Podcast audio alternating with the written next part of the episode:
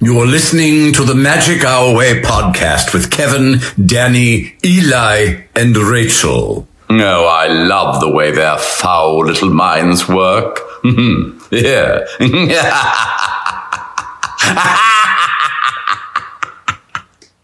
Jumbo, everyone. Harambe. And welcome to another edition of... The Magic Our Way. Magic Our Way. Magic Our Way. Magic Our Way. The Magic Our Way podcast. They are truly magical and whatnot.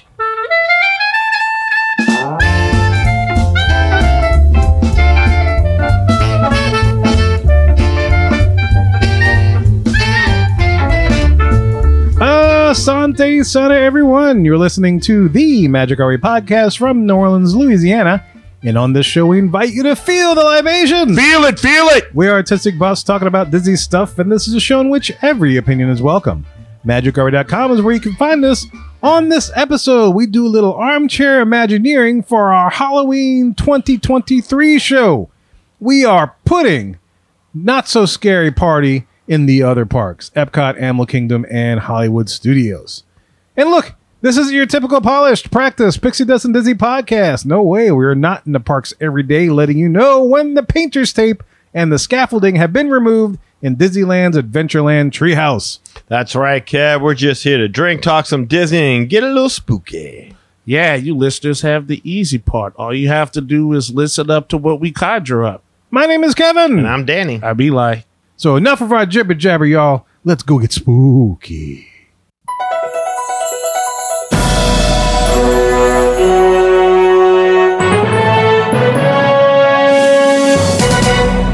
And here we are in the queue, the segment in which we get to discuss all the news and happenings in the world of Disney today.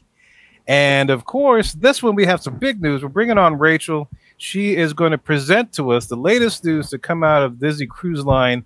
And that is the heavily rumored Haunted Mansion Parlor Bar that is, I believe, Rachel, is actually happening, right? Yes, it's no longer a rumor. It's real.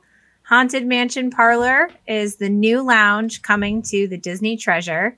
And just in time for Halloween, they saved the announcement for the holiday. Nicely done. And in spirit, my lighting, if you're watching the video version of this, it looks kind of spooky. Lips in the bottom, so kind of scary. Scare myself. Yeah, we all thought we might get the Hat Ghost, but we got this. Honestly, I think that this might be a little bit better than the Hatbox Ghost in Walt Disney World. Oh, yeah. Ooh, I forgot about the Hatbox Ghost. Oh, I would say that for sure, seeing that we've all kind of given up on the Hatbox Ghost by now. Yeah. So, yeah, we got some news today and some really cool artist renderings. Just pop online. If you're looking for those, go to the Disney Parks blog. The bar is actually going to be just where we had predicted on our Disney Treasure show. Mm. It's going to be where the Hyperspace Lounge is on the Disney Wish. So the Disney Treasure, it'll be the Haunted Mansion Parlor. Nice. Which is pretty cool.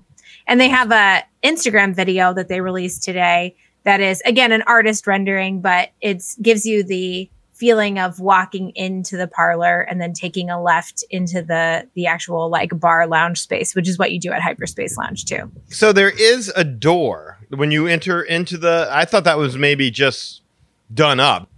Oh yeah, definitely a door. Oh, wow. Yeah. Cool. I mean, there is on Hyperspace Lounge, so it makes sense to me that they would have it on Haunted Mansion too. Nice. Okay. Yeah. And what I love about, I mean, there's a lot of things I love about it. We'll talk about the details and all that stuff in a minute. But one of the things that I think is so cool is that Disney kind of went back to its roots a little bit here, and they have a story to go with it, like a fresh story. Goodness. I know. Right. So here's what they say. They say the Haunted Mansion Parlor will immerse guests in the next chapter of the Haunted Mansion saga, bringing this fan favorite lore to life in a whole new way.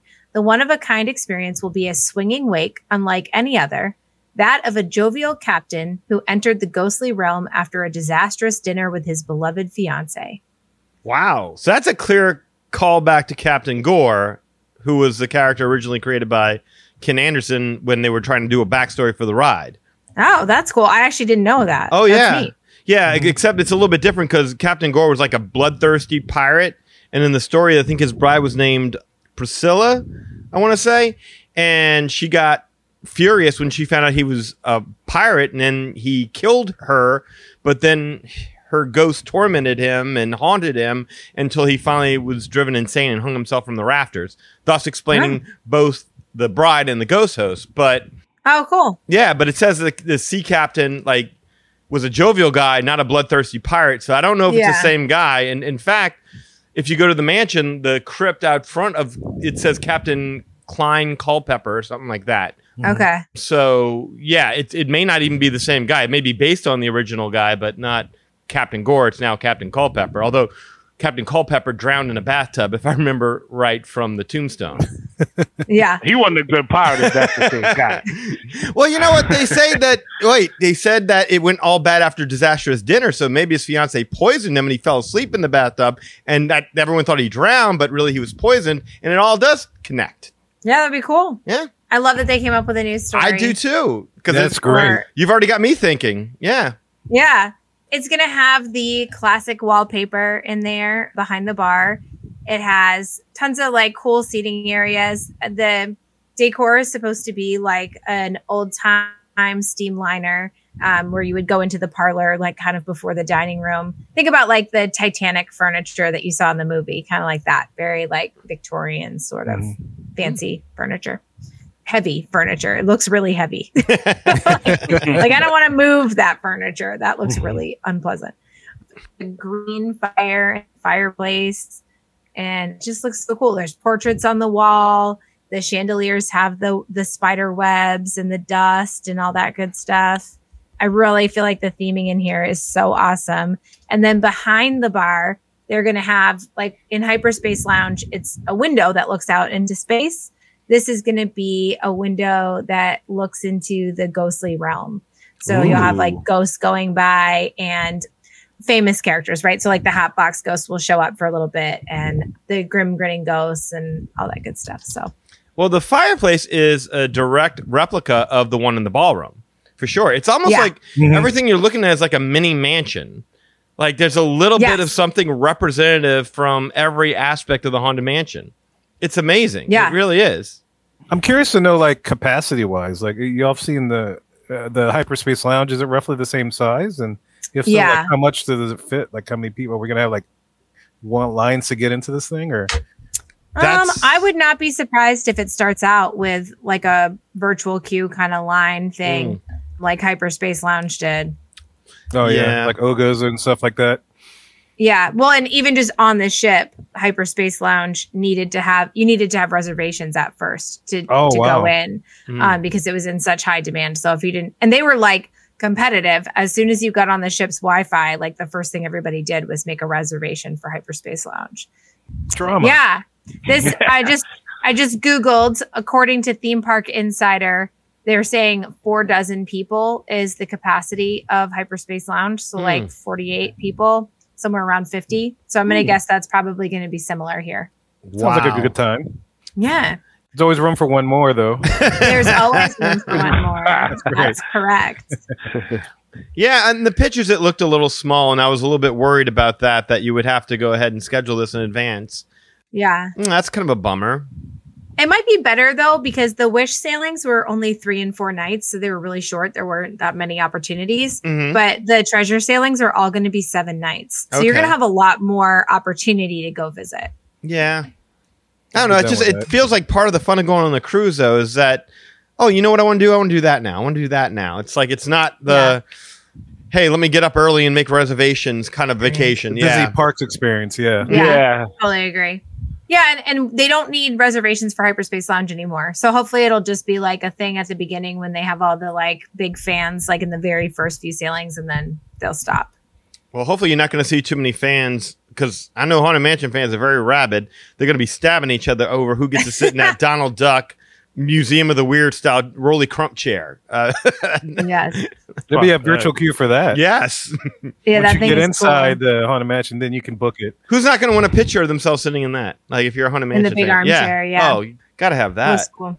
Oh, that'll be a photo class opportunity. Speaking of Haunted Mansion fans, there is plenty of opportunity for them to be lost in their fandom here. Not only are there themed cocktails, which we'll get to in a minute, but they also are going to have exclusive merchandise that you can only buy at the Haunted Mansion Parlor. So they're going to have a music box, which is like a piece that you would find at the parlor as well. So they're going to be selling replicas of this Haunted Mansion mysterious box. That's awesome. It reminds me of Phantom of the Opera music box. Yeah, it looks cool. And then they're going to have a grandfather clock that is inspired by the Disney Parks attraction, the clock from the attraction. Oh, so not the tall, the whole tall thing, obviously. It's like a mini version. Part. Yeah. The skinny part, yeah. And then you can also buy the Haunted Mansion Parlor mirror, which will offer a frightening surprise when the hitchhiking ghosts mysteriously appear in the frame. That's not a surprise anymore. Now we know what's going to happen. Spoilers. I know. Yeah. Well, maybe you don't know which ghost is going to follow you home when you buy it. Maybe it's a different ghost than everyone. Or maybe it like makes them random. Maybe it's not always the same ghost. Oh, that'd be cool. Oh, get your money's worth. You get some downloadable ghost content. It changes. And Disney really went for it in this release. They even gave us some like recipe cards for the cocktails. So if you're interested in checking these out and making the cocktails at home, they gave the recipes and everything. For three of them. So two of them have alcohol that they have featured and one of them does not. So they have a mocktail too. Mm. And so here are the drinks they're highlighting so far. The first one is called the Sympathetic Libations. Mm. It is a tequila based drink. It has Blanco tequila, orange sec, fresh lime juice, blood orange syrup, sour cherry syrup, and it's topped with a lime salt foam. Ooh. And a bruleed dried orange slice, and then they finish it with sour cherry candy spray. Whoa, brulee! Yeah, it sounds really interesting. There's a lot of stuff there I like. I wonder how it's gonna all taste together. Do my lips go numb after I try this? I don't think foam? So. I was thinking. That's sweet and sour combined. It depends on how many layers that is on top of it. Yeah, make it. Well, I'm curious. The color of the drink is black, which is very cool. Like it looks awesome. Really cool in the pictures. Yes. So I love that the orange looks like it's dead. I like that the orange looks like it's some kind of dead fruit. Yes. This is the one I want to try the most. Yeah, right? Yes. This one. Hey, we should make this at home since we have the recipe. We can. Yeah, a little Halloween drink. I don't know how to make that foam though. On the Wish, they do this thing with cocktails and smoke.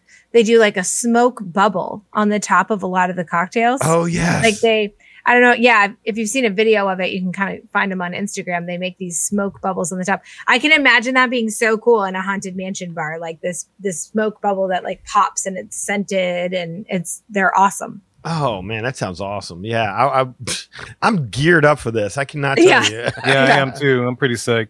But yeah, they even put instructions for how to make the lime salt foam at home. Mm, yes. So you can do that too. They gave us a mocktail as well. The mocktail is called the Ghoulish Delight. This one is purple. Looks like the Grimace Shake. It does look like the Grimace Shake. You're not wrong. And it has a bright green gummy eyeball in it, which is super gross. That's awesome. Yeah, that's messed up. Messed up but awesome. Yeah.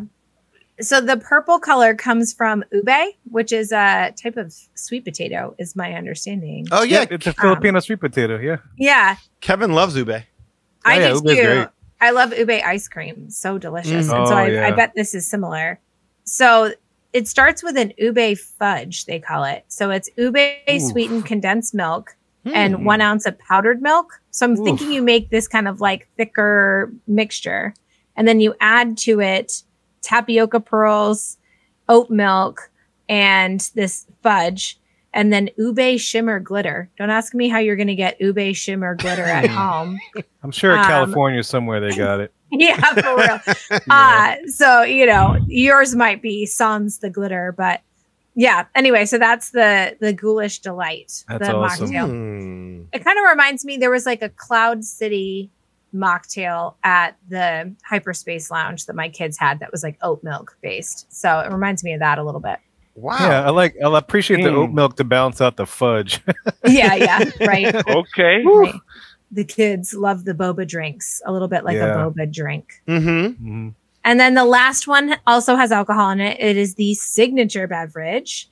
And this is the one that has a hidden message in the top. Again, I'm not sure how you do that at home, but at the place they have it. This one, I'm going to be honest, the recipe, the like ingredients sound just like the first drink to me. So here's what they got. It's Añejo tequila, so a little bit different. Okay. Tequila. It's also 818, which is the Kendall Jenner tequila. I don't know if anybody watches the Kardashians. It's her brand. Oh, thank goodness. Yeah, I know. We're all relieved. Then they have Cointreau Noir. Liqueur. Yeah, which I'm guessing makes it black. Would be black my Cointreau. Guess. Yeah, I've heard of Cointreau, but not noir. Okay. Yeah, blood orange syrup, sour cherry syrup, lime juice, lime salt foam, and then the top has cherry flavored popping candy. Whoa! Yeah, like pop rocks. That's what cherry flavored. Yeah, interesting. Yeah, so this one sounds interesting too. It sounds very similar to me. Then like for the first one, and the first one sounds a little better in my opinion, but I think I'd probably order the first one. Yeah, I need to see my hidden message though. I need to know what that says for me. Yeah, that's true. It looks like it just says the Haunted Mansion Parlor in the pictures, but hopefully it's like a fortune cookie. Man, no, it looks like a magic 8-ball, man. Look, you're gonna get those messages. That's what I thought. You know, Outlook looks bleak. What's the chances that it's gonna say 10% off your next cruise? Ooh, we like that. Yeah, book now. Call your travel agent.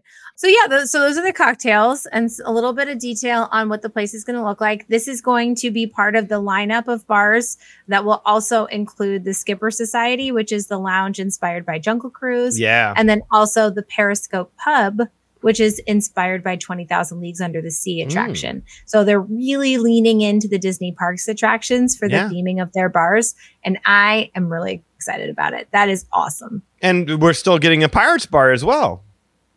Oh, in the parks. Yeah. Yes. In Magic Kingdom. Yeah. Yes. I was like, wait, what? I didn't think about this. Yeah. At Magic Kingdom. I thought you meant on the Treasure. I was like, there is one more bar space we don't know about. Ooh. So maybe. Oh, that'd be exciting. Yeah. But yes, no, in Magic Kingdom, there is a Pirates bar coming. Yes. Unless pirates take over the ship, and then you got a Pirates bar. Yeah. Oh, yeah. You should totally do that. Yeah. A Pirates of the Caribbean bar. Regardless if you want it or not. Just don't put them by the tub. They'll be okay. But I'm very excited about this. I'm very impressed how they got, and this may be because it's not Disney Parks, but Disney Cruise Line, but they have the menu that they're planning to do. They have the decor. They have merchandise. Like, I remember, what was the last restaurant that opened? The Tiana's Place. It took forever to get a menu. Yeah. You know, to actually release. But yeah, this is killer. Lemonfeld's bleh. Yeah. Looks great, that. But I'm very impressed by Disney Cruise Line and having it all together and say, this is what we're actually doing. So kudos to them, man. Oh, I've already talked to my wife. We're definitely going to go at some point in 2025. Oh, that's awesome. Yeah. I think I see a podcast trip in the future. Yes. We're going to have to do that. Are you staring into the foam and the message is coming through from the other side? The message 2025. Yes. It came up with a $ and said, check back with me later. I was going to say, I said I was going to go to my wallet, floated up to the top of the drink. And it's finances look fuzzy. Try it. Outlook looks bleak. So I'm really, really happy that this exists. And like I said, we're definitely going to go ahead and book a trip. But this also presents a bit of a problem for me because this is something that, as a Haunted Mansion fan, I feel like I'm ecstatic about it, but all I can think about is, well, great. Now I've got to choose between seeing the Haunted Mansion or seeing the Haunted Mansion bar. Why can't I have both? I want both. I mean, you could go on a really long trip that you pair with a parks experience. Oh, yeah. We did that before. Yeah, we did. And we're still paying off, I think.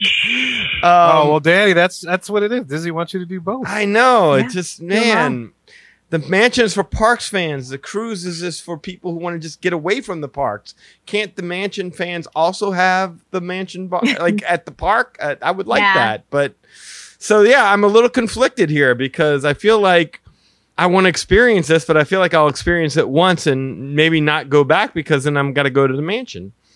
Where would you put a mansion bar? Would you put it in Harbor House? Where would you put it in? Harbor House? Columbia Harbor House. Yes. So you put it in Magic Kingdom. Yes. I was thinking a resort. Oh, in the resort? Oh, Port Orleans.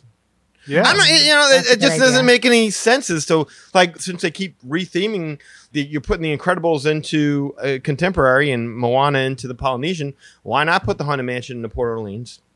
Oh yeah, French Quarter. Yeah, they could totally use like a themed category of rooms. Those would sell out like crazy. Yeah, that would be pretty killer. Oh. Being from New Orleans, like, I don't want to book Port Orleans because why do I want to be reminded of home while I'm on vacation? But if I could stay in a Haunted Mansion themed room, yeah, I think I might book that.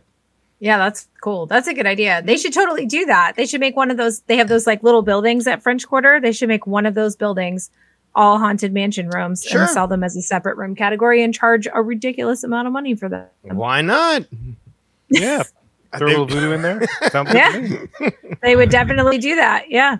It reminds me of the princess rooms at Riverside. Yes. They do that with most. Absolutely. The Facilier Suites. Oh, that's cool. Yeah. Mm-hmm. So, yeah, no, I would definitely be, I'm going to be all over this. I will see this at some point in time in my lifetime, I hope. Like, I'm not, as long as I live to 2025. Exactly. Yes. But, yes, I will definitely see this at some point in time. This is amazing. I'm really glad they're doing this. Like I said, I just kind of wish we would have seen some of this stuff in the parks. I understand that they want to curb drinking in the Magic Kingdom, so I guess I understand it to a degree. But man, this looks so cool. Yeah. This is like, you really want to be able to explore this place, don't you? Yeah, definitely. That's when I hang out and be in the atmosphere for sure. Mm-hmm. Like, imagine if they had like a large space to really work with this and all the different effects they could pull. But I mean, it's like this isn't even like a Haunted Mansion inspired bar. This is the freaking Haunted Mansion. I mean, it's like going in and sitting down. Yeah. Right. You've got like every aspect of the Haunted Mansion, from the fireplace in the ballroom, the Flying Dutchman from the hallway, the hitchhiking ghost from the graveyard, the chair from the endless hallway that you have over there. I mean, I'm just. You do the birthday cake. Yeah. Oh, yeah. I can only imagine. Like, yeah, if it's your birthday, they bring you out a cake, but then some ghost just keeps blowing out your candles. Throws it at you.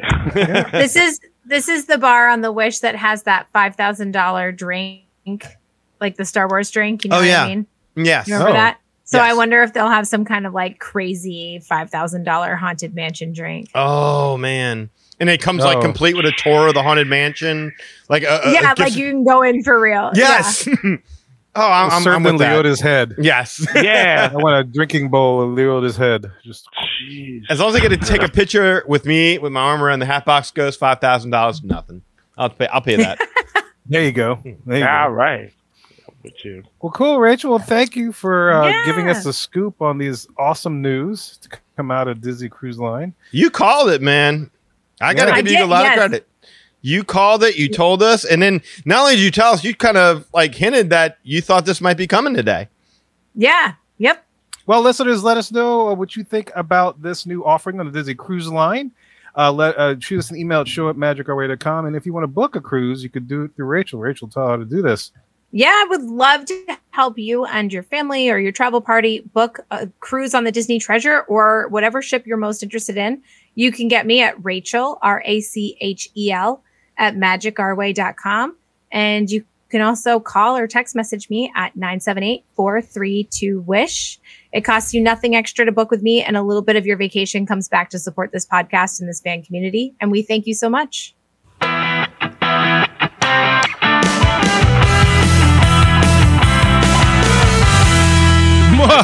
we are in the main topic segment of the show. And as I mentioned at the top of the show, this is our Halloween show.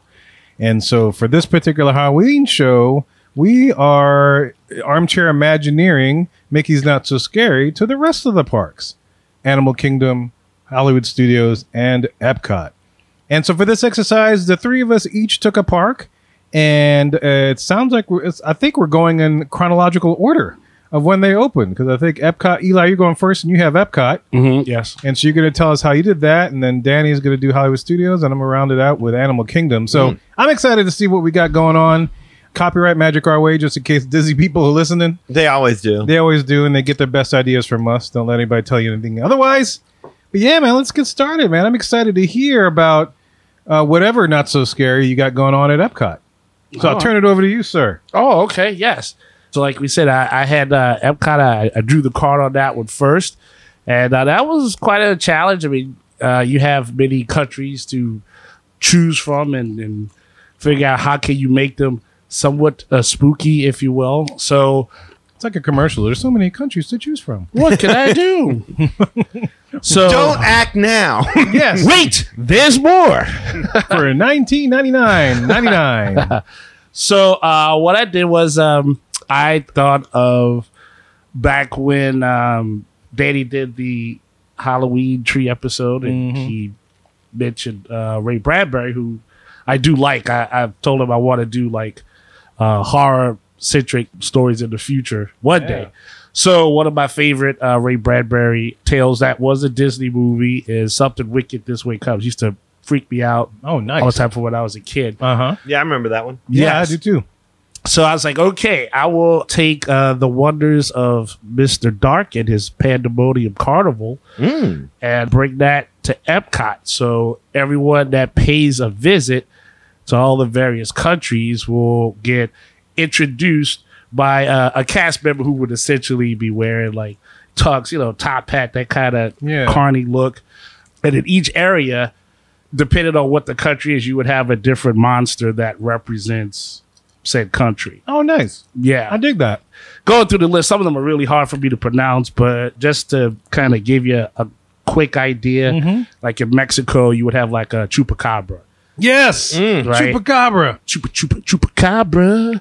In China, this one I was kind of thinking maybe I could throw a Marvel theme into, because that's that turkey that's got the wings from Shang-Chi. Oh, yeah. It's called a Dajang, but I'm still like, it still makes you want to eat for Thanksgiving. Meatloaf? So, yeah. So I would probably have that in like a restaurant or something. Dajang? Yeah. I would probably have Dajang in the restaurant. You could have like a little dish or something for that, but to still spook out people. D23. Dajang combo. I would have also, there's something that's called, it's a Chinese zombie, and it's called a Zhang-Shi. I don't know if I'm doing already justice. Well, that sounds pretty good though. Zhang-Shi. So I would have some guy that, you know, in the traditional Chinese garb, but his face is all made up to look all zombie fight. So, you know, stuff like that. Morocco. There was a few that I saw that I was like, I don't want to, I want to make it somewhat scary, but not kids going to think they're going to be eaten alive. You don't want to freak the kids. Right. I would have freaked them out too much. So I tried to find ones that they would also have a history of them. So while the carny guy is barking you towards them, you can, you know, take a picture with the character if you want to. In some cases, I would say if there are teens that are like, well, I'm not afraid of that, there could be some sections where like you could go in like the recesses of like a dark area if you really wanted to, but you would at least have the provision to a parent to say, hey, look, it's just you know, it's an animatronic or whatever, but you know, you don't have to send your kid there if you don't want to. But yeah, there was a lot you could do with it. There's a lot you could do with it. Like what would you do for a friend? Like a bad baker or something? It's some of them they kind of all had like the mythologies were all kind of mixed together, and so in in some cases, like say like a werewolf, they had a Fenrir. Which is it's like in Thor Ragnarok, they had those big, huge wolves. Yeah, like those kind of things. But then it's a werewolf, because I was going to say for U.S., I was going to do Werewolf by Night. But then I have too many werewolves now. You can always put an American Werewolf in London. Oh, yeah. That's perfect. Yeah, you could. That's great. Yes. Good job. I like that. You know, in Germany, you could have some trolls hang out, drink with you, or Valkyries if you're sporty. I was gonna say They do a lot of witch centric folk, like Norway. Yeah, if you wanted to do trolls and whatnot there. Yeah, but Phantom of the Opera for Paris, that might work. Oh, that's not too bad. Like little plush chandeliers kids can throw at each other. So half a mask. Yes. Although I don't know if Universal's got the rights to that guy, but I gotta think Phantom of the Opera's in the public domain. That's what I was thinking. They probably have. Yeah. And most of the stuff that are their urban legends, and like there was one for Japan. It was Sweeney Todd in London would work. Yeah. Oh, that's been a while since I've you got Dr. Jekyll and Mr. Hyde in London as well. Well, they still got to make up with Johnny Depp. Yeah, that's true. And you still have the boogeyman, like, you know, if you wanted to do. Sure. There's a language that doesn't say boogeyman, but it's like, you know, like something Bogey. Like that. Yeah. Bogeys. Yeah. Bogeyman, yeah. So okay. you still have those different ties and translations. If there's certain parts that get that are too weird. Like there was one in Japan where you could have like, there's one where they're like huge skeletons that are supposed to, you know, eat people. So it's just the big skeletons. You know what I mean? It's, I just thought you'd have the girl from The Ring crawling out of the well. Yeah. So, but again, I would strictly stick with that. For the US though, I figured I was gonna go with like the Mothman, something just yeah, like, that's good. I like that more, the American urban legends, traditional kind of thing, because it did, like, you know, you got Bigfoot, you know, Loch Ness, you know, that kind of stuff. So again, to just have the carny though, I think is the real selling point. Like a Mr. Dark character, because that dude always freaked me out in the movie. Yeah, I like that. Using the carny character and then using the urban legends as things to see. Yes. That's great. I like that. What would Canada have? Like a very nasty bear? Well, Canada's Sasquatch. Yes. Oh, that's true. You're so right. You're going to use Mothman, then you can go ahead and plug Sasquatch into Canada. Oh, I like that. I like Sasquatch. Yes. I'm not a nice Sasquatch. Mm-hmm. I was going to say, because I got a piece London of Jack the Ripper. You can do Jack the Ripper there. You could do Jack the Ripper, yeah. Man, there's a lot of stuff for London. Yeah, they had one. They had a guy there that looked like Batman. Oh, Springheel Jack. That's it. Yes, that's another urban legend. And I thought about that. I was like, oh, but no. Oh wait, okay, no, Springheel Jack and Jersey Devil's obviously more American. Yeah, yeah, but you know, you were right what you said the first time. But I thought about that, but I was like, nah, that's too old school Batman look, and I ain't gonna get us in trouble. But yeah, I think it's a good way to still spook somebody out, and then you can always, if the kid is bad, instead of trying to send the kid to come back home with me, like different strange guests have done to offer me their children. I don't know why. You can just like have your boogeyman and then tell the kid a nice. Hey man, you got your own fan club in this podcast. People love you. Yeah, you do. Yeah, I'm honored. I'm very honored. I like that, man. I like that. So what about like for Japan? What was it going to be again? Because I'm thinking Godzilla, Mr. Fuji. No, I had another piece of paper, but I think in Japan it was going to be this huge skeleton. It's got this really weird name, like a Gogu Keken or something like that. Oh. Yeah, they got. I was trying to take some of these names here, like again, like in Morocco there was one called a Buchinska. I'm like, I'm gonna slaughter all the names. Buchinska. You know? Man, you walking around wearing the silk robes from that you bought in Japan. Oh yeah, and you don't even have the decency to learn how to speak their language. Well, you know, I'm the golden dragon, but you saw how well I speak Spanish to the Uber drivers out there. So. I'm scared of you. But that character looks like a Frankenstein if his face was like really drawn in, kind of like a Freddy Krueger almost, like so there's a lot of versions of the boogeyman as well in these different countries. It's crazy. But that's I dig it, man. Yeah, that sounds I like exciting. The concept. So this is less of a hard ticket event and more of like say what they do for during Christmas and whatnot. Where you go to different countries and you see. I get that. I dig that totally. Yeah, yeah. They don't have to pay an extra price. I dig it. Yeah, yeah. How they do Christmas? That's awesome. Yeah. Nice, man. Good job. Yeah. No, thank you. Good job. All right, Danny. Okay, so I've got Hollywood Studios, and I wanted to, I'm not sold on the name, but I figure you got to have a name for these things. So I wanted to call it Jack's Something Strange Soiree, just because they use that term in the song. Would you like to see something strange? Yeah. So let's put a Halloween hard ticket right there in Hollywood Studios. So at the end of Hollywood Boulevard, in front of Mickey and Minnie's Runaway Railway, I'm going to recreate the town square from Halloween Town. Nice. With the magical pumpkin in the center. And wandering around the newly created town square will be all the denizens of Halloween Town. Only instead of trying to scare the guests like they do at Universal Studios in those little scare zones, all these areas that I'm about ready to name will have zones where characters are in costume. Not necessarily characters, like not necessarily, that's Benny the cab driver, although I would have him there. But just odd character-looking types, you know, that are just there to interact with the kids. But yeah, so they'll be there interacting, taking pictures. If they have special abilities as a ghost or a goblin or a demon or whatever they are from the other side, a werewolf, a vampire, maybe they show off an ability or two.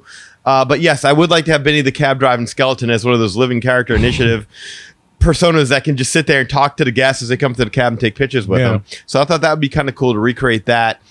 Moving around the park and going into the different areas for the Indiana Jones Epic Stunt Spectacular, I'm going to give the guests a new show So the Indiana Jones Test Spectacular will be transformed into the Temple of Doom. Ah, nice.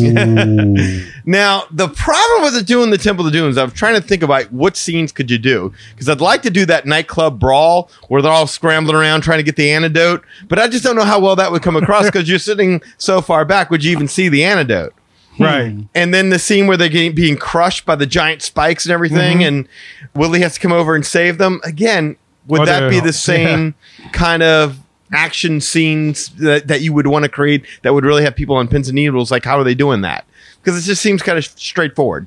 Just a lot of screaming like, help us! Right. Willie! We are going to die. And Willie's just looking scared to touch the thing and getting bugs on her. So I don't know about those two scenes, but the Rock Crushers fight scene where they're fighting on that conveyor belt that's crushing the rock. Yeah. That's gotta be in there. I dig it. And somehow, some way, we gotta have a chase in those mine carts. Yeah, absolutely. I'm thinking. Even if it works its way to where they're standing outside and the water's shooting out of the rocks and stuff like that, whatever we got to do that. So I don't know if we can get away with ripping the guy's heart out on stage in front of the kids. Molaram Solaram. Yeah, Molaram Solaram. But I want Molaram in there. Oh, God, yeah. So you would do the part still with how he dies in on that bridge? Because that was I was thinking about that, but there again, it just seems to be a one-trick pony. Like he cuts the bridge, everyone falls. That's it. There's not a whole lot of various action scenes that kind of get choreographed. It's just a one-shot done thing. I dig it. Yeah. I don't know. That's one of my favorite Indiana Jones movies. That's a good one, yeah. Oh, boy. If it's like a stunt show, maybe have like a big screen or something as well to kind of help push that story. Maybe. Yeah, I'd be 100% cool with that. So that was my idea for that. I mean, we could even come up with scenes out of various different other movies. It didn't have to all be centered along the Temple of Doom. I guess you could choose wisely. Yeah, you need to have some skeletons in there. Well, really, I mean, after the first three, everything else is... Yeah. Anyway, moving on. So, for the first time in forever, a Frozen sing-along celebration. I'm just going to redo that with a musical performance from Disney's Zombies. Mm-hmm. The only song I know from that is Someday, because my kid used to listen to it a whole hell of a lot. But I know there's a whole musical behind it, and the kids seem to love it, so why not? That'll be my Wildcats moment there. What is that? High School Musical? High School Musical. There you go. Disney Zombies. Shove it in there. The 50s Primetime Cafe will be showing now episodes of The Twilight Zone. Ooh. With each individual section themed after a different episode. Ooh. And the waiters and waitresses will all be in character and dressed as characters from the Twilight Zone series. Oh, I like that. Yeah, I do too. So like take the episode with the gremlin on the plane. Your seating area will be themed as if you're sitting on a plane. There's all these various portals, and your waiter is going to be playing that William Shatner role. He's going to be taking your order, but looking nervous, looking around, asking if you've seen anything on the wing. And of course, there's going to be one porthole where periodically the gremlin will pop up. Yeah. Oh, man. So that's just one example, but I mean, there's a various degree. I don't know if they could do that, but they've got the license for Tower of Terror, so why not? Yeah, absolutely. They should. That would be fun. Yeah.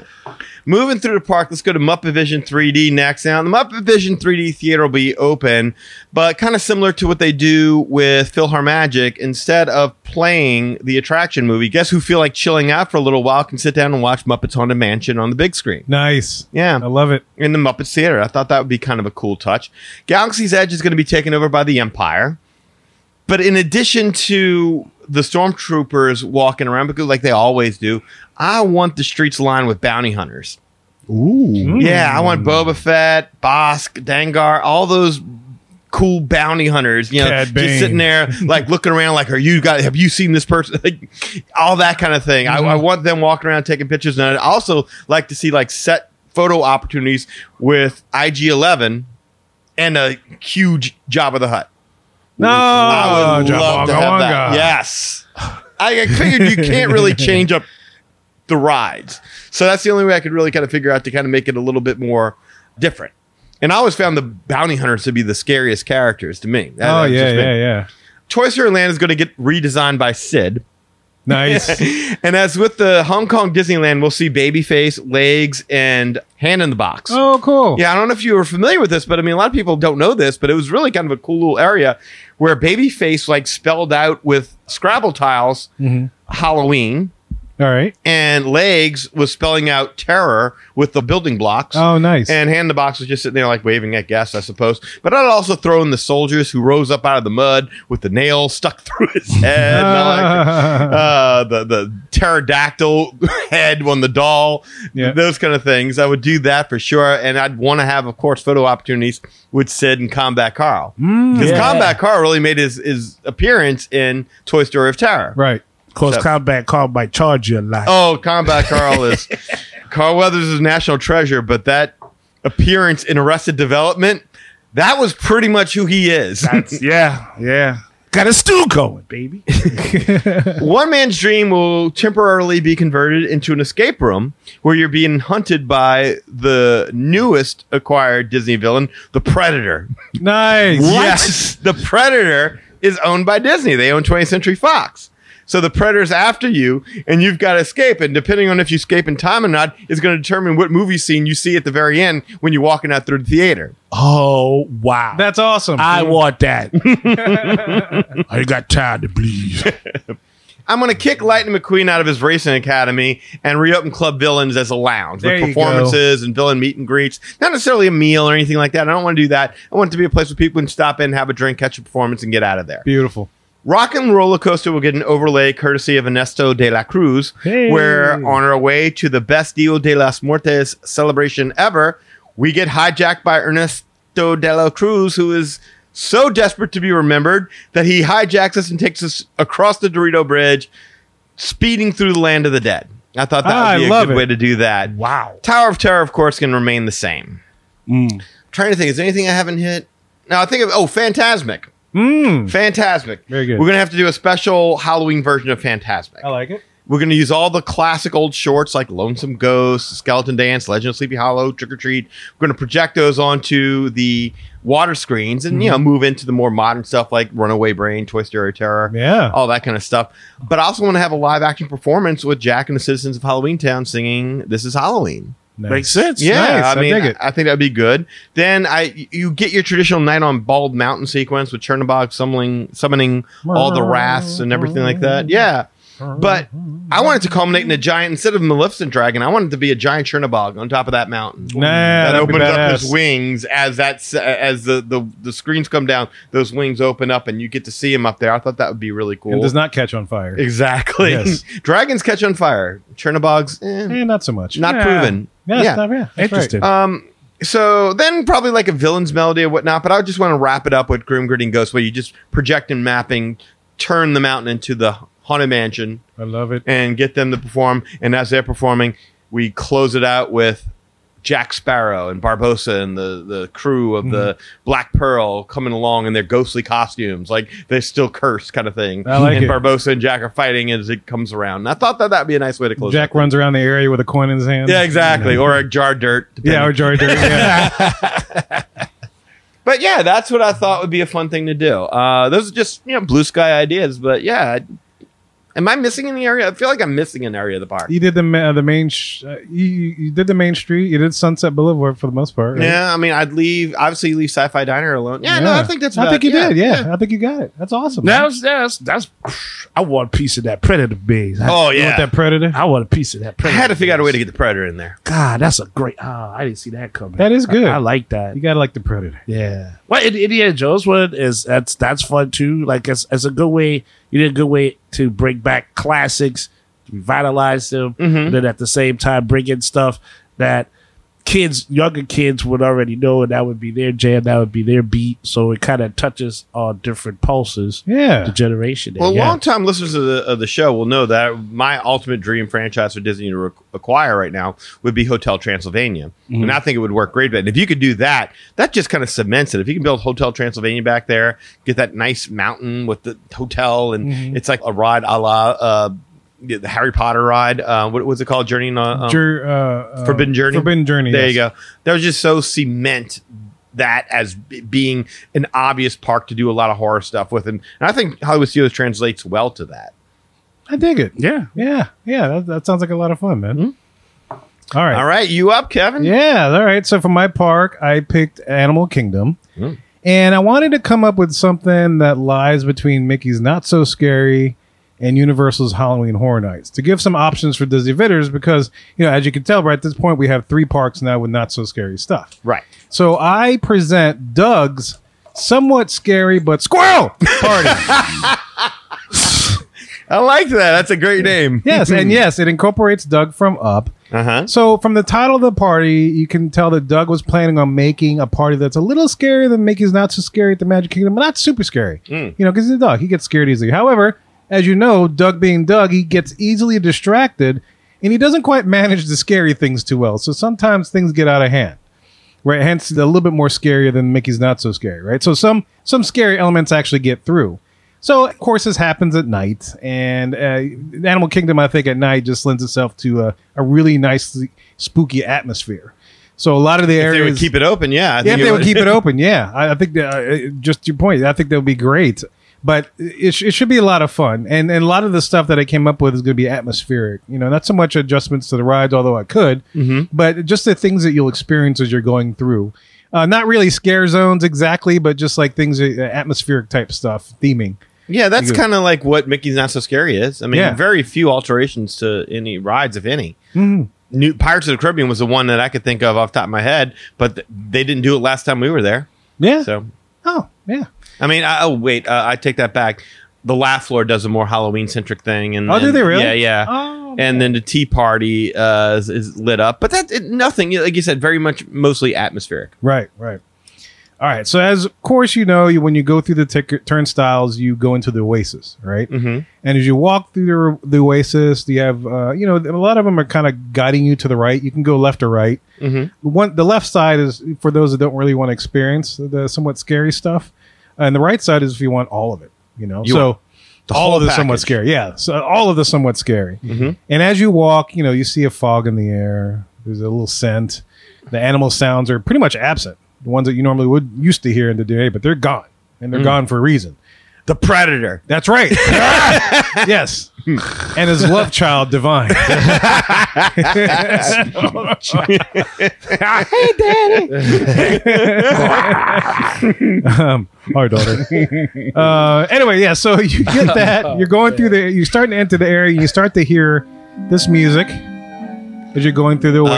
Oh, that's very Indiana Jones. Yeah. So I incorporated some Indiana Jones as well in my particular things. But, there's purple lights. There's green lighting. There's occasional flash of white, almost like lightning strike of sorts. But I like how you tell this story. There's no thunder or clouds in the sky. So you're why is there lightning strikes? Or why is this blinking when, there's nothing to make it happen, As you look at the trees, some look rather scary, akin to what you might have seen in Snow White and the Seven Dwarfs movie. When she was running through the forest, you also see some eyes attached to nothing that seem to appear and disappear to whimsy. Mm. And then one spot, you see a grin. A big grin.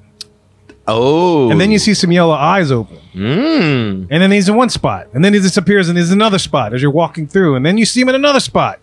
And every time he pops up, you hear him utter some of his lines like this. And you can probably guess who this person is. I already know who it is, yeah. First, you hear him sing this little song. It sounds like Toys Brillig and the Slithy Toves, the Gyre and Jimble and the Wabe, all Mimsy and the Borgroves, and O Mome Wrath Outgrab. There's a little song he was singing as Alice was walking up. And then he may say something like, you may have noticed that I'm not all there by myself. All there myself. And he also says, we're all mad here. I'm mad. You're mad. Disappears. And he reappears again. I'm not crazy. My reality is just different from yours. And as a homage to the book in which it was based on, he utters this quote, which is apropos for Disney. Imagination is the only weapon in the war with reality. As you're walking through. And then as you get to the end of the Oasis, you hear Grandma Willow beckoning to you to come this way to Discovery Island. And you cross the bridge to safety. She says things like, don't be frightened. My bark is worse than my bite. Ah. All around you are spirits, child. They live in the earth, the water, the sky. And if you listen, they will guide you, of which she's guiding you out of the Oasis and that scary stuff. And as you get closer to the Oasis, Grandma Willow says, good evening, child. I was hoping you'd visit today.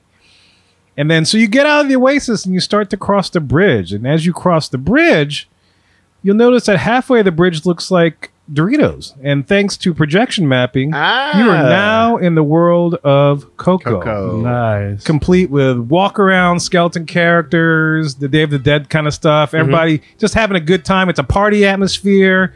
You know, you see the skeletons come up. They're juggling heads and stuff. I like how the music changed. Yeah. Yeah. The music's a big part. Yes. Of the atmospheric theming. And of course you have the Alabrejas that are bouncing around and people, you know, the kids can take pictures and pet them and stuff. I don't know, maybe if I can figure out a way to do like a ride attraction where they just, you know, like a petting zoo. Yeah. Come pet an Alabreja or something. Or whatever else. But then at the center stage around the tree, you know, find your inner Alabreja. Yeah, exactly. Exactly. So projection mapping's makes it look like the town. And you know, they have the little stage that's in front of the Tree of Life. Sure. And on that stage is all the variety act. It's a variety act. It's all the different bands that were up there, all the different acts. You know, even the guy with the little glasses and stuff. And of course, you know, Ernesto de la Cruz kind of headlines the whole thing. So he pops him there, does his thing, kind of like what he does in Disneyland, you know? Okay. So he does that. And of course, Doug's there. He's just, you know, there to reassure you. Oh, I forgot to mention Doug's also in throughout the Oasis. He kind of pops up just like, oh, I don't know. And then he goes squirrel and disappears. You know, just every so often he gets distracted by something or he sees the cat and he's like, oh, cat. You know, he tries to chase it, but then the Cheshire Cat kind of disappears and stuff. But anyway, so Doug's there also in the Discovery Island and, you know, he's just bouncing around. You can take pictures. I guess the walk around Doug could be there and stuff. So, yeah, it's a fun party atmosphere. It's like the hub of all this thing. So if people get too scared of the other areas, they can always come back to this and be a little comforted. And then, of course, we'll go to Asia. I'm not exactly going in order of the lands, but let's go ahead and jump to Asia since I did spoof a little bit of a Temple of Doom here. Ooh. But yeah, that whole area now becomes kind of like that the village and stuff that that he walked through and discovered, like the stones, like in a distance. In Temple of Doom, yeah. In Temple of Doom, yeah. You see the little thing with the missing stones, and some people just kind of like, oh my god, you know. You see those little atmospheric characters. You hear kind of chants of the thuggy off in the distance, close to the mountain and whatnot. You have lighting. In like one little dark area, you might see like a projection mapping of bugs, like a little bug hallway, stuff like that. So you get that Indiana Jones kind of Temple of Doom feeling in the Asia area. And then we'll jump over to the Africa section of this. And then when we go to Africa, it's more of a Lion King thing. Specifically, you'll see more of Scar. You'll see more of the hyenas. Elephant Graveyard. You see the hyenas, Shenzi and them kind of bouncing around, you know, trying to do like little jump scares at the kids and stuff and whatnot. Just little gimmicky things like that. And Scar's a walk-around character. Just like, well, I'm surrounded by idiots kind of stuff, you know. Still a lot of fun, but, you know, there's still a little bit of spookiness happening because you got like hyenas marching around, just all kind of crazy stuff. And then when you go to, When you go to Dinoland, we'll jump back across to Dinoland. You start to hear this. And I don't know if you recognize this theme, but this one's going to be a little bit more fun.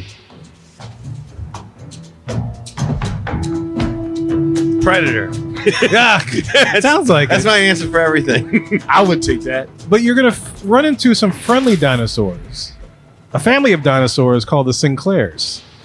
Is that right? Old show. Yeah, that old show. I think it's a Disney show, and I'm like, yeah, let me bring it back. What are some friendly dinosaurs? What a good time. Nobody knows who they are. What a good time just to introduce these characters of family. It's like, here's our little fair. This is pretending like the whole roadside fair thing is still happening. Just something goofy. You got the baby, not the mama, all those kinds of the grandma, all those things. You know? Baby was the best. Do you know who talked that baby? The voice of Elmo, Kevin Clash. It was a real, well, I mean, Kevin Clash is out of a job nowadays, but I mean, yeah, that was Kevin Clash. Not the mama. Yes, love it, man, love it. So yeah, that's what you get in Dinoland USA. You get to meet the Sinclairs, and they do all kind of stuff. And then hopping back across on the other side from there is we're in Pandora, and so Pandora in itself, you know, can be kind of spooky, but you know, still kind of pretty and calm. But in this case, it's a little bit darker. Okay. And so the music's a little different. It's a little changed. It's a little more aggressive. But what's happening and you're hearing in the woods is the appearance of the Thanator. Which is the Avatar's people's rainforest most fearsome predator. Yes, that's right. And to describe it, it's reminiscent of a Terran panther. This enormous, powerful omnivore is unique in its ability to lord over its territory and strike fear into the largest and fiercest of Pandora's creatures. Yeah, because that's who you fight the attraction. The attraction, yes. Yeah, absolutely. So you see that creature, you hear like things rustling in the lighting's changes, and it's like a six-legged creature that can anytime scurry and stuff. At some point in the night, there'll be a reveal of the character itself, and that little stage where the drummers usually are. Mm-hmm. You hear the music ramp up, the lighting will change, and all of a sudden, boof, the Thanator appears, and it's like all up in your face. And it's like rah! Probably the scariest part of the somewhat scary party that Doug throws on. Of course, Doug's there and he's like, ah! That kind of stuff, So, yeah, that's what you get in Avatar, is that kind of spooky. So every time you're walking around the air and you hear rustles and you're just like, you hear the sound of the Thanator and whatnot.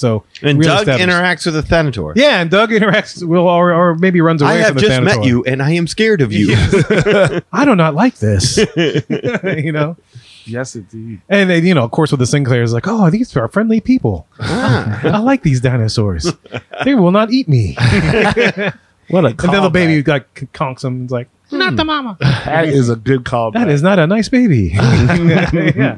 Oh, but man. The center thing, all this spooky, crazy stuff, I want it to be intertwined because I want the full park to be alive. And so things progressively get scarier and scarier throughout the night, where it just gets almost overbearing, on the edge of overbearing. And it culminates in this night show with Doug, who he's kind of like, I guess, the Mickey character in Fantasmic, where he's trying to get control of everything. And slowly, one by one, what he does, and I'm envisioning it happening where the kite show place was, and stuff, little amphitheater, but it's pretty small. So I figured we could have screens in each of the lands where you could see what's going on there. And then each of the characters that I mentioned in each of the lands can interact with the show. So, for instance, when Doug has to try to make amends with Scar and the hyenas and stuff, and they're charging onto the stage, and you see them scurry off from their land to try to go. You see the Sinclairs come in to help because they're friendly anyway. It's just a big nighttime show. And at the very end, it ends on a good note because it is Disney. And, all the evil creatures are cool. They're chill. The Thanators, even you can kind of pet them or something. I don't know. Something like that. And then, so the lighting changes, the mood changes. And then it's like, it's a party. It's a lot of fun. And that's how you end the night. And as you're walking out, the what was once very scary creatures are now pleasant, and they're nice. They're waving you goodbye. Yeah, they're waving you goodbye. Get out the door, but you don't have to stay. You don't have to go home, but you can't stay here, kind of thing. Well, the Thanator will eat you. Yes, that's right. Politely. Yeah. And Doug says, "Oh, thank you. I love you. Remember me, squirrel." And takes off. So yeah, that's what I got going on for Animal Kingdom. Wow. Where's the predator? No, I got the Thanator. So that's my predator. I'm thinking like nighttime safari on Kilimanjaro. Oh, you're starting off searching for animals. Next thing you know, there's three red dots pointed at the guy next. You're like, oh no, we gotta get out of here. It's a predator. Whoa. And the whole thing is about escaping the predator. Yeah. Oh, I like that. Yeah. Big old sparks happen. Right. A little animatronic predator will jump out every once in a while. You hear him scream in the distance. That little scattered noise he makes. That doesn't look like Big Red. No, it's a big red body hanging upside down by its ankles. My mother-in-law. Oh yeah, you could have a plant family on there that gets eaten or ripped apart. That'd be awesome. Yeah. Oh boy, getting by the predator. Yeah. No. Yeah, I didn't do any rides, but I like it. Let's go. You get too close to it. That'll be a separately ticketed attraction. Money, bing, bing. Woo, there you go. Oh, yeah. Man. So there's Animal Kingdom a la noche in Halloween. I like those callbacks, though. I dig it. You could do Finding Nemo the musical, except this time you call it Fish Are Food. The whole thing is about Bruce eating all the fish. Oh, man. It's like Jaws. We're going to need a bigger theater. Basically just Jaws, yes. Yeah. Run. He's like Pac-Man at one point. Just waka, waka, waka, waka, waka. Fish goes in the tank. Shark's in the tank. Our shark. Oh man! But yeah, dude, that's awesome. That's really well done, dude. I really loved how you put us in the mindset with the music. Mm-hmm. Yeah, you're very natural storyteller. Yeah. So what? So the not so scary path was the path with Grandma Willow and the Cheshire Cat. Yeah, you get more. You get more not so Grandma Willow and Cheshire Cat than not so scary part. Mm-hmm. The other pieces you get more of the Snow White. Gotcha. And some Cheshire Cat because he is goofy. He bounces back around. And I'll tell you another good one to use in that area would be the Headless Horseman. Like Ichabod Crane having like one of that wooden bridge kind of thing. Where that would be kind of cool. Yeah. But I figure he's over at Magic Kingdom already doing the parade, so I didn't want to. Yeah, but you got to see a parade to see him. Like, yeah, that's true. It'd be nice if he was just stood there. Mm. And went there. You could take pictures with him, ride his horse, pet his head. I don't know. Where his head used to be, yes. Yeah, yeah. Put your head where it used to be is like one of those cutout things. Yes. Exactly. Hello. Yeah. I am now Ichabod. Oh, wow. Yeah, man. Of course, it's a ticketed event. Mine would be a ticketed event. Well, it's got to be a ticketed event. I mean, anything that keeps the Animal Kingdom open late is going to have to be a ticketed event. Yeah, right. You got to. You got to. Yeah, so that was fun. Nice. I dig it. Good job. I'd visit all those places. Mm-hmm. For sure. Paid or not paid, I could check it out and see. But I think that'd be a great way to introduce things like that into the other parks. I agree. Through this time of years. Maybe you could even rotate it. So maybe it's not always Mickey's Not So Scary, but who knows? Plenty of ideas. Yeah. And options. There are. And look, we can get really scary with this stuff. Like we could get really scary, not so scary. I think we all kind of leaned on the not being overly scary side of things. Right. But, yeah. If we really wanted to do something like where Disney is doing haunted mazes similar to, say, Universal Studios, that would be a whole separate show. But I think this is our more realistic approach to how Disney might do it. Yeah, they might lean to that more so than. Although next year, maybe 2024 Halloween show could be scared the piss out of you. Mm. Do you have a scene in the Animal Kingdom where it's like the shooting range, but everyone gets to shoot Bambi's mom? Oh, no, I forgot about that. Oh man. No, in Oasis, I wanted to look a little diorama scene where it's like all you hear is the male deer's like, your mother's gone, Bambi. And then Bambi crying and Thumper's there just crying too. Everybody's crying. It's so sad. Oh. I totally forgot about it because you had those side paths. Yeah, you can go in a side path and you see, your mother's gone. Yes. Oh, man, I forgot to write that down. But yeah, that was definitely. That would have been awesome. Messed up, but awesome. Totally messed up. Little messed up. But intriguing. Bit. Because you still have like the kids that are older. They're like, this isn't so, so scary. We could do it. And it's like, yeah, we could scare you, but we're trying to be family friendly for everybody. That's right. Yeah. Because that's what it is. That's what they do. But they should have some characters just grab the hell out of some children. They should. Tell you what, if I was a kid, I'd be running from the predator for sure. I'm an adult, I'd be running from the predator. Yeah, I'd probably run it for the predator as well. I think, it's going to have to be the predator's very terrifying Halloween. Run for your life. Hunted or not be hunted Halloween the special. The predators, you ain't got time to bleed. Cirque du Soleil, the predator's going to f*** you up. So El Diablo. Oh, man. Oh, that was awesome. Great. Yeah, this is great, man. This is a fun little exercise. Mm-hmm. Hopefully, everybody out there has a fun and safe Halloween. Yeah, please, guys. Days. Yes. Party or drinking, whatever. Drink responsibly. Party responsibly. Hopefully, all y'all get enough candy or vegetables. I don't know what you're into, but whatever. What? I don't know. Vegetables on Halloween? Who knows? Those people need to be locked up. Mm. Chocolate-covered vegetables. How about that? Chocolate covered. Oh, that's gross. Yes, that's worse. Really okay. Forget locked up. They need to be dragged out in the street and shot. That's scary. Yes, by the predator. Yes, shot by the predator. Skinned alive, all that. Yes. Happy Halloween 2022, guys. Swinging your head around by your vertebrae and strung up and quartered. Mm-hmm. Yeah. Yes, happy Halloween, everybody. Happy Halloween. Well, y'all, we hope you enjoyed that Armchair Imagineering episode of the Magic Army podcast.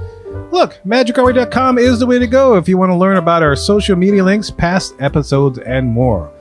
Also, if you want to get in touch with us to share your ideas for putting Not So Scary into those other parks, you can do so through the following ways. First, shoot us an email at show@magicarmy.com or call or send us a text message at 1-815-MOWEEKEN. That is 1-815... Mo Weekend 669-4226. And of course, we have a couple people do things outside of the podcast. First of all, we got Eli does things with comics. Eli, sup, sir? Hey, thank you very much. You can always visit my website, ivycomics.com, where you see the work that I have, 48 pages fully colored. Project Geisha, Savages, and the Malibu Dam. Of course, there's also interviews and blog posts, and of course, a link to this podcast. So you never miss an episode. You never miss a good day that we conjure up, talk about. So as always, appreciate the support. Visit ivycomics.com. On social media, you can find me on Facebook, Eli Jarvis, longest real person. It's lovely to meet you, but if you're a bot, do not need to greet you. I got enough problems in my life, so a bot does not help me. Also, if you're on Facebook, please visit the Project Geisha fan page. So people visit that, posting up some thumbs up on that one. Thank you for that. Instagram, you can also find me at eiv504. And, of course, on X, I can be found at Hancock10166. So if you appreciate the madness, you just bring me to gladness. Thank you very much. You know, Eli, I got 99 problems, but a bot ain't one. There it is. Hey. As it should be. That's just, oh my goodness. I like that. And of course, if you want to book a vacation to see Mickey's Not So Scary, or if you want to see Mickey's Very Merry Christmas Party that are coming up either this year or next year, either way works, you could do it through Rachel, and Rachel's about to tell you how to do this. Tell them, Rachel. This is Rachel, one of the hosts of the Magic Our Way podcast. I would be honored to help your family book your vacation to Disney destinations, Universal, cruise lines, and major hotel brands around the world. Booking with me is at no extra cost to you. The cost of a travel agent is built into the cost of your vacation, whether you use one or not. And when you book with me, a little bit of your trip comes back to support the podcast and the fan community here at Magic Our Way. You can reach me at Rachel, Rachel at magicourway.com, or you can find me at R, the letter R, Family Magic, so Our Family Magic, on Facebook, Instagram, YouTube, and TikTok. You can also give me a call or a text. My phone number is 978-432-WISH. Reach out today and let's make some magic with your family vacation. So if y'all want to access all the info we just mentioned, go to magicourway.com/about us. Also, if you want to elevate your support of the Magic Our Way podcast, go to patreon.com/magicourway. There you'll find 6 awesome tiers to support this show. Any way in which you can support the show is deeply appreciated. We also want to thank you for being a loyal listener, and we always love hearing from our listeners. All opinions are always welcome in the Magic Our Way podcast, so make sure you get in touch with us today. So, my weekends, you just finished listening to show number 496. And we are getting closer and closer to show 500. We say Quaharini. My name is Kevin. And I'm Danny. Magic out.